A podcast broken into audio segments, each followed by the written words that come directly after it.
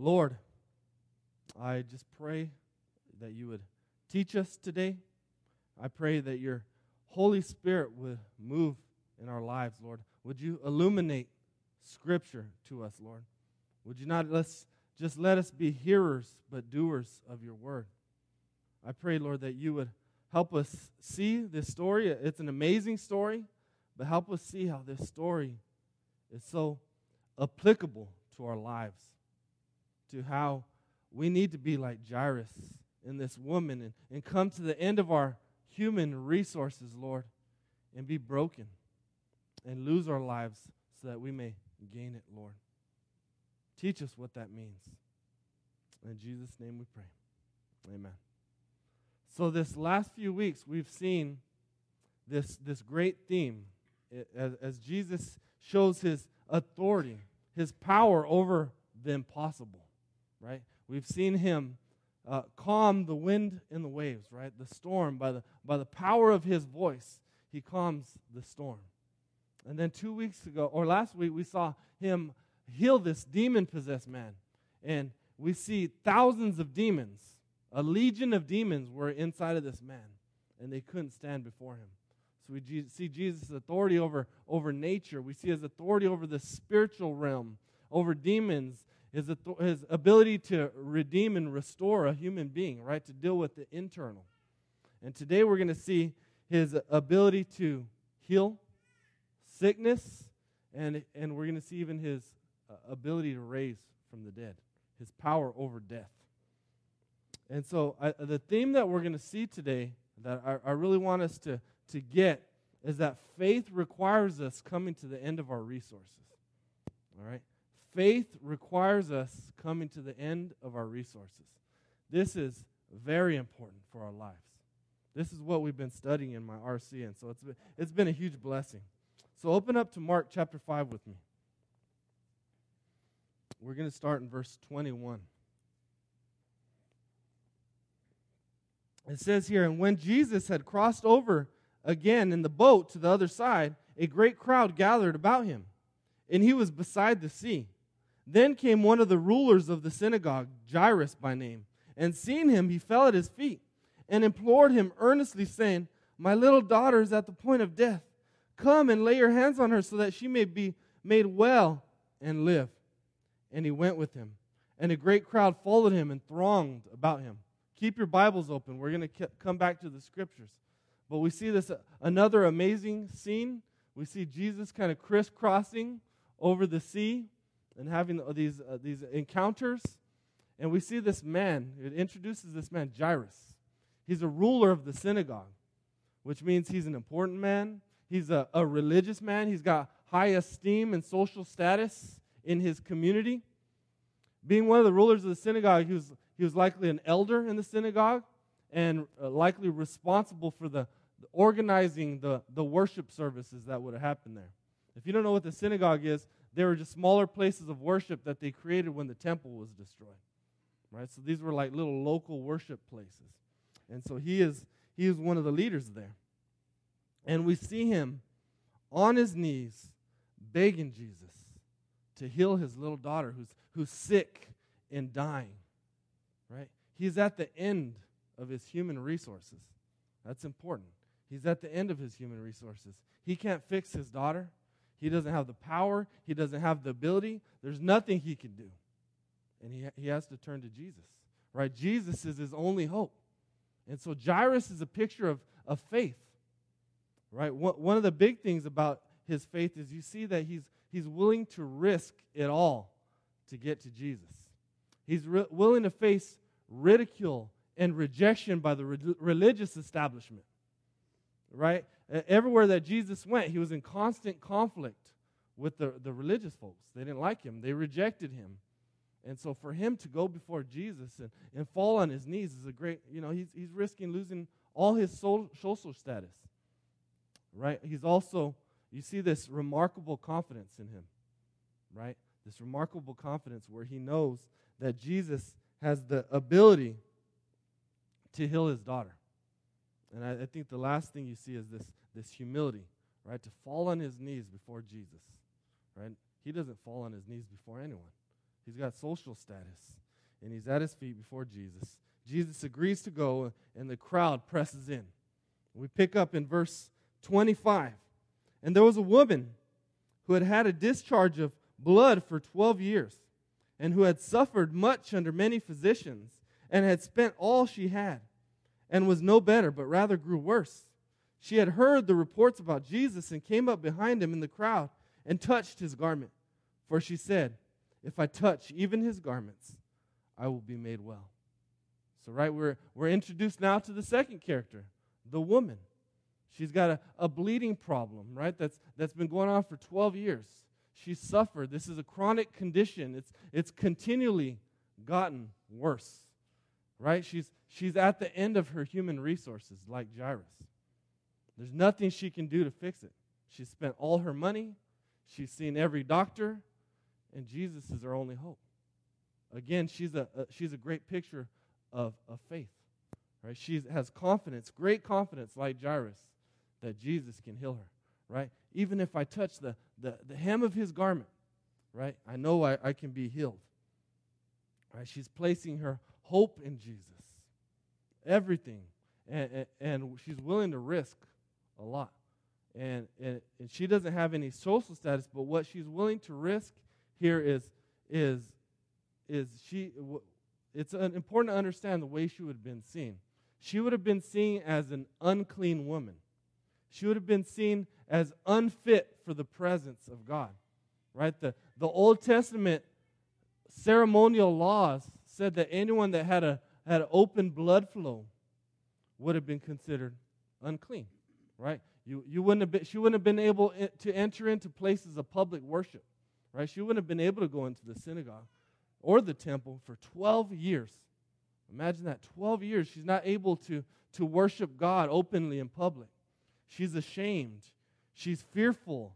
People stay away from her be, because to touch her is to be unclean.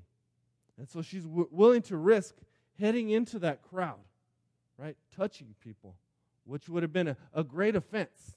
And an even greater offense would have been to touch a holy man, right? Because to touch him would have been make him unclean.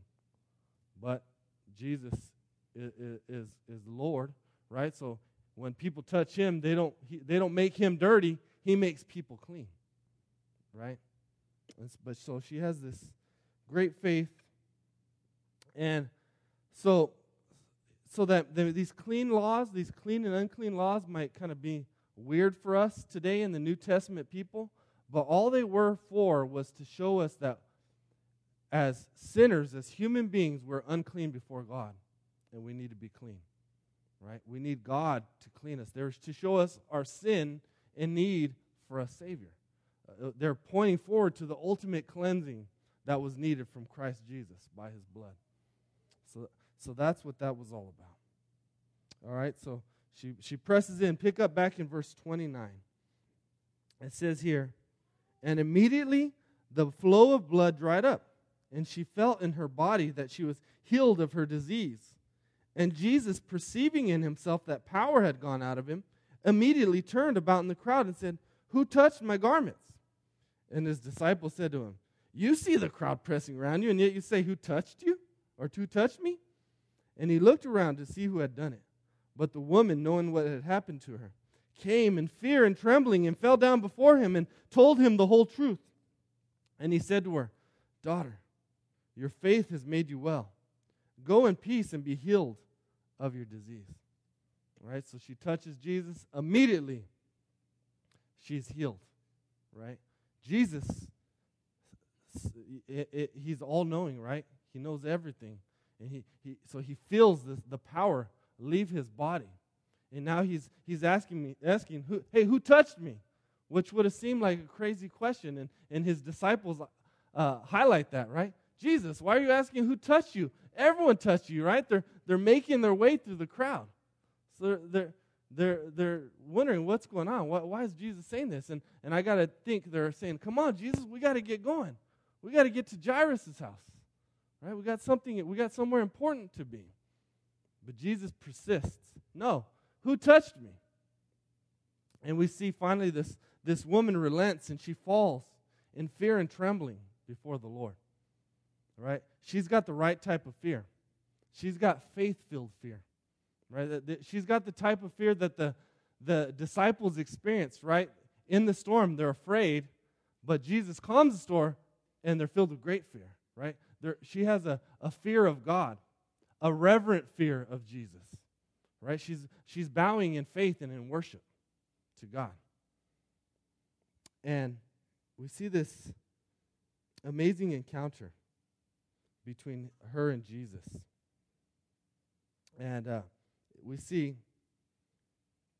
she, it says here that she tells the whole truth. Right? Some people know how to make a, a long story short. Some people know how to make a short story long. And so th- this is what I imagine. Right? She telling the whole truth. Jesus, oh, this happened, and then I went to this doctor, and this condition got worse, and, and these people were, I was socially ostracized, and, and she's just telling them her whole story, I imagine, right? And here's Jesus, the king of the universe, right? Calm and patient and taking his time be, be with this woman. Now, if I was there, if I was one of the disciples, I would have been, I would have been like, come on, Jesus, we got important things to do. What are you spending your time with this woman? Right? She's not as important as Jairus. Right? Jairus has, has social standing, he's got power, he's, he's influential. If you can reach him, maybe you might reach everyone. But Jesus has different priorities than, than us, right? He doesn't, he doesn't place people in power or, or importance. He tends to favor the lowly and, and the brokenhearted and the, and the outcast, right? He's got, he's got different values than us.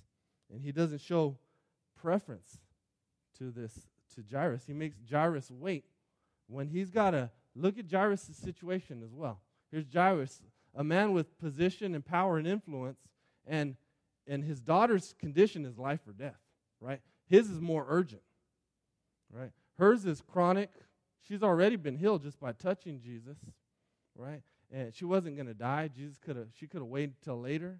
She was less important, but Jesus says, "No, I, I want to spend time with her. I want to. I want this face-to-face encounter because God is a, a personal God. He's a relational God." And he says these wonderful words to her. He says, "Daughter, your faith has made you well. Go in peace and be healed of your disease." Now, it was her faith that made her well. And and what we see is her faith wasn't that great. Right? She didn't have this bold faith to to cry out. I mean, she came in secret and quiet and just trying to touch the hem of his garment. Right? But her small little faith that she had made her well because her faith, it wasn't about her own faith here. It was about her f- object of faith. It was about the one who she was putting her faith in, and it was about Jesus right? Jesus made her well. Her faith in Jesus, he's a great object of faith. And, and another thing is, I think this public encounter that Jesus wanted with her is a, is a very loving thing that he did for her. Because if you, if you think about her, for 12 years, she would have been socially ostracized. So I see Jesus is, is restoring her. He not only healed her, but he's restoring her publicly to, to life, right? The life of the community. Right? He's, he's, re, he's replacing her disgrace with his grace. Right? He's, take, he's taking away that disgrace. And another thing he says to her is he calls her daughter. Daughter. Daughter. That means she's in the, in the family of God. Daughter, your faith has made you well. So it's a, just a, I, I just love to see this tender, compassionate side of Jesus, right? Great power, demonic can't, demons can't stand before him but then he can be so tender and compassionate. Let's go on. Mark 5 35 through 36 while he was still speaking there came from the ruler's house some who said your daughter is dead. Why trouble the teacher any further but overhearing what they said jesus said to the ruler of the synagogue do not fear only believe so oh no right we get word from, from Jairus' household she's dead. All hope has been lost, right? Don't, don't trouble Jesus anymore. Let him go help other people because he can't help us, right? And, and so Jesus says, No, Jairus, don't fear. Only believe. Believe in me. Because belief in God, right? Faith in God replaces fear. Don't fear people. Don't fear circumstances. Don't fear, fear death. I have control of this. I have a plan, right? Trust in me, Jairus. Don't believe the lies that I can't help you, because I can. And they, and they proceed. And it says here, verse 37 And he allowed no one to follow him except for Peter and James and John, the brother of James. And they came to the house of the ruler of the synagogue, and Jesus saw a commotion, people weeping and wailing loudly. And when he had entered, he said to them, Why are you making a commotion and weeping? The child is not dead, but sleeping. And they laughed at him. But he put them all outside and took the child's father and mother and those who were with him and went in where the child was. Taking her by the hand, he said to her, Talitha Kumi, which means, Little girl, I say to you, arise. And immediately the, the girl got up and began walking, for she was 12 years of age. And they were immediately overcome with amazement and strictly charged them that no one should know about this and told them to give her something to eat. Right? So Jesus proceeds, right? Don't fear, believe, let's go. He takes his inner three disciples, Peter, James, and John, who, who always got to see the, the, some the inner stuff that no one, Jesus didn't allow anyone to see. He gets to the house, he sees people weeping and wailing, and he says, You know, what are you crying about? She's not dead, she's sleeping. And they laugh at her. Now, this is a strange kind of a, a cultural thing there, they, but they would pay, they would have paid mourners. So that's the only reason these people are able to laugh at Jesus because they're not real, real mourners, right? They, they, they know obviously this girl's dead. And so we see this, uh, again, we see this tender compassion of Jesus as he says, No, she's just sleeping. He doesn't want to make a public spectacle of this girl. He puts everyone out, right? He doesn't put on the, the reality television cameras and, and let everyone come and see, right? He wants private. He wants to just, just believe that she's sleeping, get out of here. And, and he takes her, her the, his disciples and the, and the parents in there. And there's this, this amazing word that he says that I, I learned about when he says Talitha Kumi. Talitha Kumi is, Mija, wake up. Come here, baby, get up, wake up. It's a, it's a, it's a term of endearment in the original language, right? And so that's what he's saying tender, compassionate, loving. It's like she was just waking up from a, a, a nap, you know, because to, because to God and his power, death is just like a little nap to him.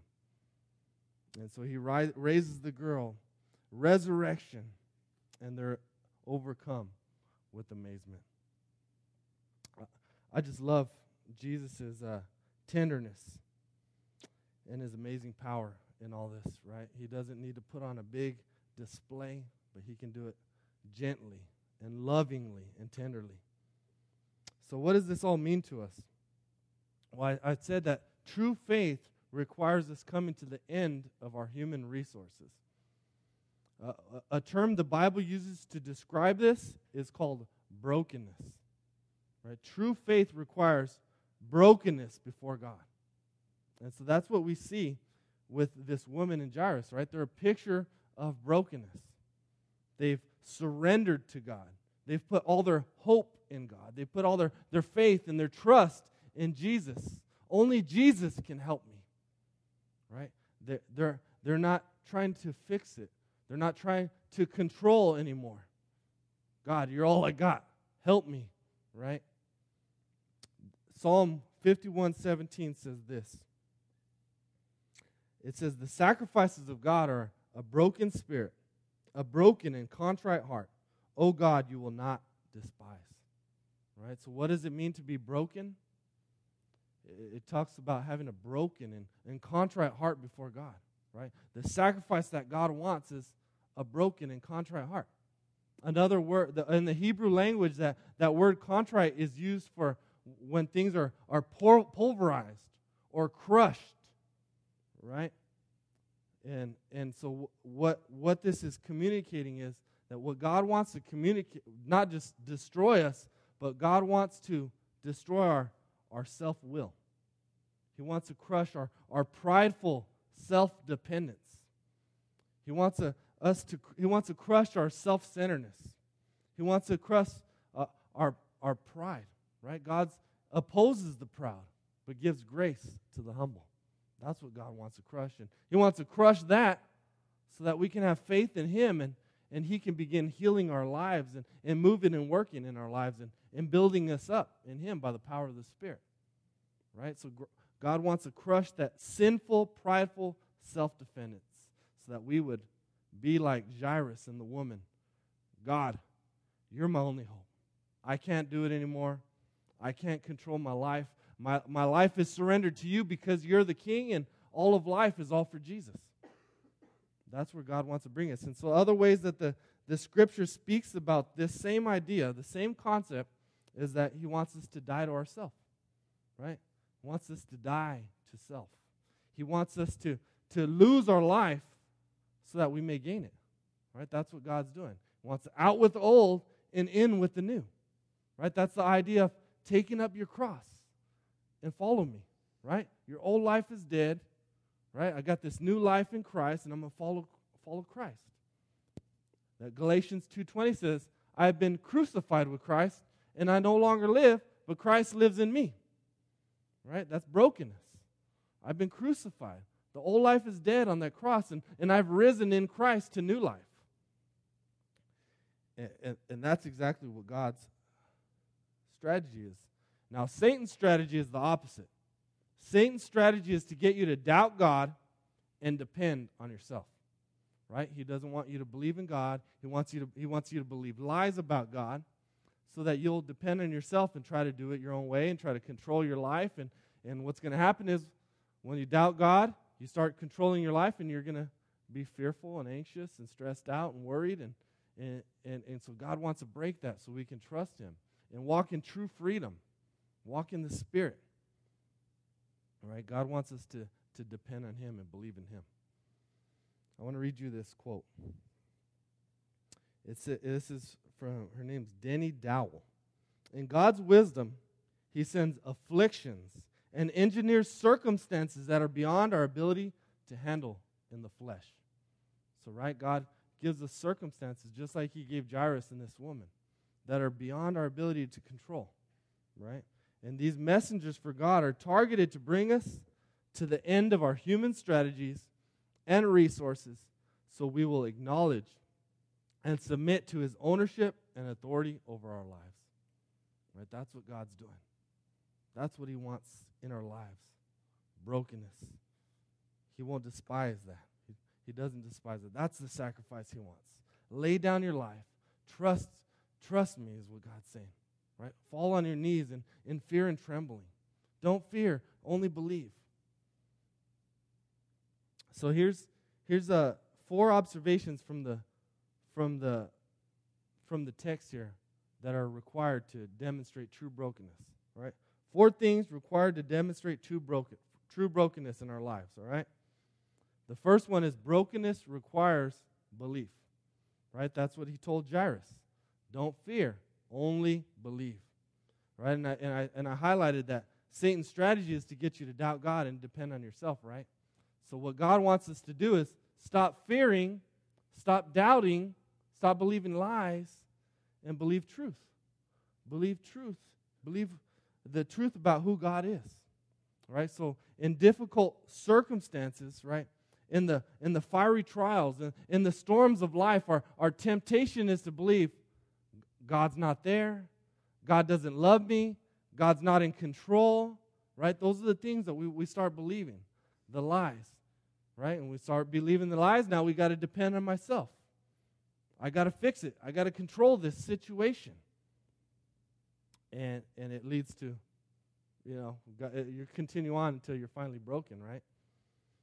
Now, what God wants us to do is, is renew our mind when we start hearing the lies, when those, those, those circumstances in life come that are beyond our, our human resources, He wants us to believe in Him, believe truth. And so there's, there's truths that you need to turn to. And I love the four G's. Right? I, I hope that everyone can memorize the four G's. This is what you need to do is you, you need to renew your mind with God's truth. Right? When the lie comes, you need to renew your mind and, and push out the lies by turning to truth. So the four G's is that God is great. So you don't have to be in control. Right? God is great. That's the truth about who God is. He's great. He's sovereign. He's king. He's in control of all, all this creation, all of this universe. And so I don't have to be in control. I don't have to try to control my situation anymore. I can surrender to Jesus and, and put my hope and trust in Him. Right? God is glorious, so I don't have to fear. Right? Fear is going to result from believing lies and, and trying to control your life. Because the opposite of, of, of trusting God is, is going to be fear. Right? You're going to be controlled by fear. And, and, and if you really pay attention closely, you'll see, even in your own life and others' life, how much they're controlled by fear. Right? We're, we are haunted by fear because, and it's, it's a lack of belief in God. It's a lack of, of trust in, in His glory, how powerful He is. He's the heavyweight champion of the universe. And so we don't have to fear. Right? So that's a truth we have to turn to. We need to have a bigger picture of God, right? The third truth that we need to turn to is that God is good. So I don't have to look elsewhere. Right? In those difficult circumstances, we're tempted to look elsewhere, right? I'm going to run to alcohol. I'm going to escape my problem. I'm going to withdraw. I'm going to go to fantasy. I'm going to go to porn. I'm going to go to watching too much t- TV. I'm going to try to escape my problems somehow, right? Some people turn to food, whatever it might be. And some of these aren't even bad. Maybe I'll just exert more time in the gym or, uh, but we, we turn to other things, right, to find satisfaction and, and wholeness and meaning in life. But God is good, so we don't have to look elsewhere. Look to Him, right? That's, we have to believe that truth, that He is all we need. And then the final one is that God is, is gracious. God is gracious, so I don't have to prove myself before God. Right? I can believe that Jesus' work is enough. That it's not about what I need to do, it's what He has done. And I don't have to prove myself to Him. I don't have to earn my place. I can, even if I've screwed it up, maybe I've believed lies and I've tried to control my life, I, I can come right back to Him and receive His grace right? His grace is, is new every day. So, so I, would encourage you to memorize these truths, right? And if you if you want them, if you don't, maybe you don't write notes or anything, I can. I have some cards that I can get you for this. Two, brokenness requires fear and trembling before God. Right? This woman came and in fear and trembling, she fell down before Jesus. And like I said, she had that faith faith-filled fear like the disciples. Right? This is positive fear. This is good and holy fear. Psalm 111 says the fear of the Lord is the beginning of wisdom. Proverbs 19:23 says the fear of the Lord leads to life, and whoever has it rests satisfied. He will not be visited by harm. And 1 Peter 2:17 actually commands us to fear the Lord. It says, "Honor everyone, Love the brotherhood. Fear God. Honor the emperor. Right? Because fearing God, having a big, glorious, awesome God, rep- replaces fear. Right? We begin, we stop fearing people and circumstances and we fear God. And so what that means is it's a, it's a reverent fear. Reverence is a, a respect, right? It, a, a, a reverent fear is, a, is an awe of who God is how great He is, how powerful He is, and it's worship, right? It's worshiping this great and glorious and good and gracious God, right? God becomes good. He's the center of, of, of my whole life, right? And I'm, I'm fear and trembling before Him because He's so amazing. So brokenness requires a high, high view of God and a lower view of self. Three, Brokenness requires trusting in God's timing. Right? Jairus had to trust in God's timing. Right? Jesus didn't work on his or he doesn't work on his or anyone else's timing. Jesus refuses to be hurried. Now, sometimes in our life, I know this is me big time. I'm like, okay, I got these plans. All right, I got goals. I got it all laid out for you, God. If you'll just work according to this plan, man, it's going to go so awesome, right? I'm so smart. Look, I can see how, if it just goes, God, if you'll just work and do this, man, it'll be your kingdom and your glory. Man, it's going to be so great. And then what happens is God says, know what? My plans are not your plans. You know, my ways are not your ways. God sees it all beginning to the end, and He says, know what? You got to trust me. Right? And so uh, those plans fall apart, and God say, know what? I'm working all things for your good. And then we can get frustrated and anxious and angry at God. God, I was just trying to do this for you. Why don't you let it work out? Right? What are you sleeping? Are you dead? Don't you care? There, there comes all the lies, right? And God saying, "Know what? No. I am in control. I know all. I'm all powerful. I'm eternal. And I, and I know what's best for you. And so brokenness requires us to trust in God's timing. Say, know what, God? I'm going to be faithful. I'm going to try to plan, and I'm going to try to uh, do, glorify you, and, and I'm going to pray your kingdom come, your will be done.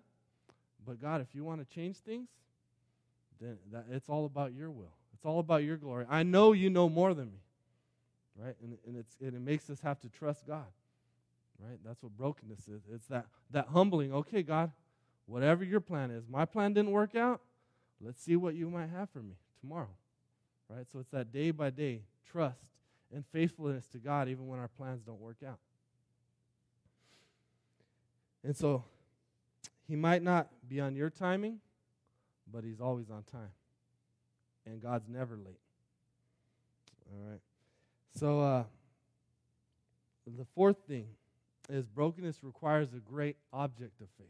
I'm going to end with this. Brokenness requires a great object of faith.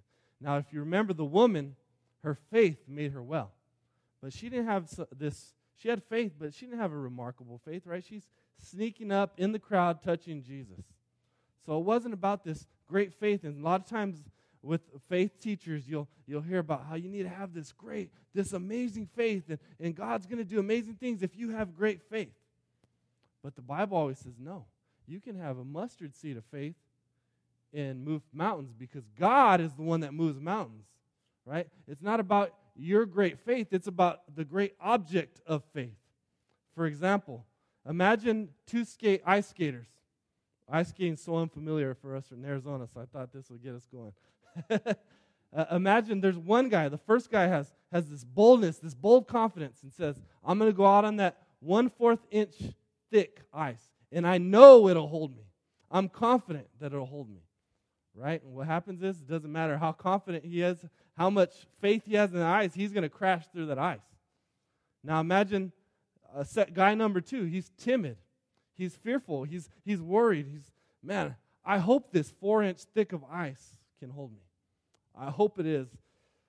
I'm really worried. I'm taking a long time to really contemplate. You know, he's maybe putting one foot out there to kind of test it, right? But he goes out on the ice and it holds it, right? Because it's not about us.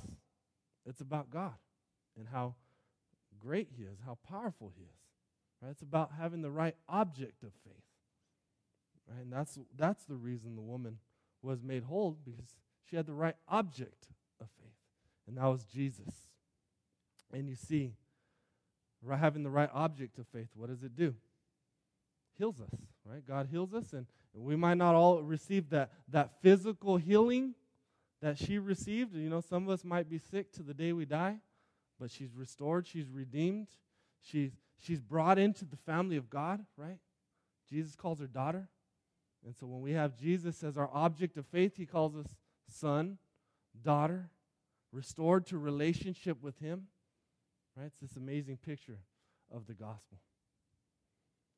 So I, I, pray that God might break us. Some of us are going to be broken through difficult circumstances, fiery trials. Some of us are, are more stubborn than others.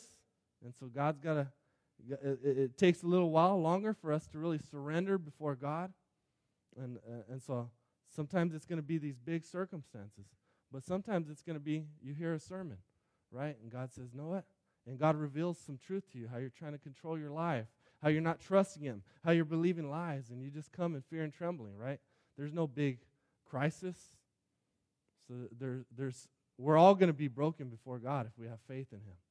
We can come, right, in fear and trembling, and, and some of us are going to, it's going to be a little harder, harder path to brokenness.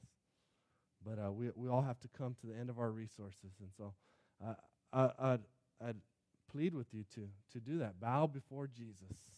Relinquish control of your life.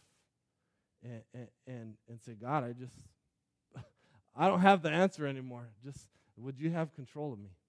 Would you, would you be my Lord and my King? And I surrender to you. Right? That's the right place to be. All right. Let me pray. Lord Jesus, I, I, I do pray that you would move by the power of your Spirit, Lord, to bring us to a place of, of brokenness and surrender in our lives, Lord.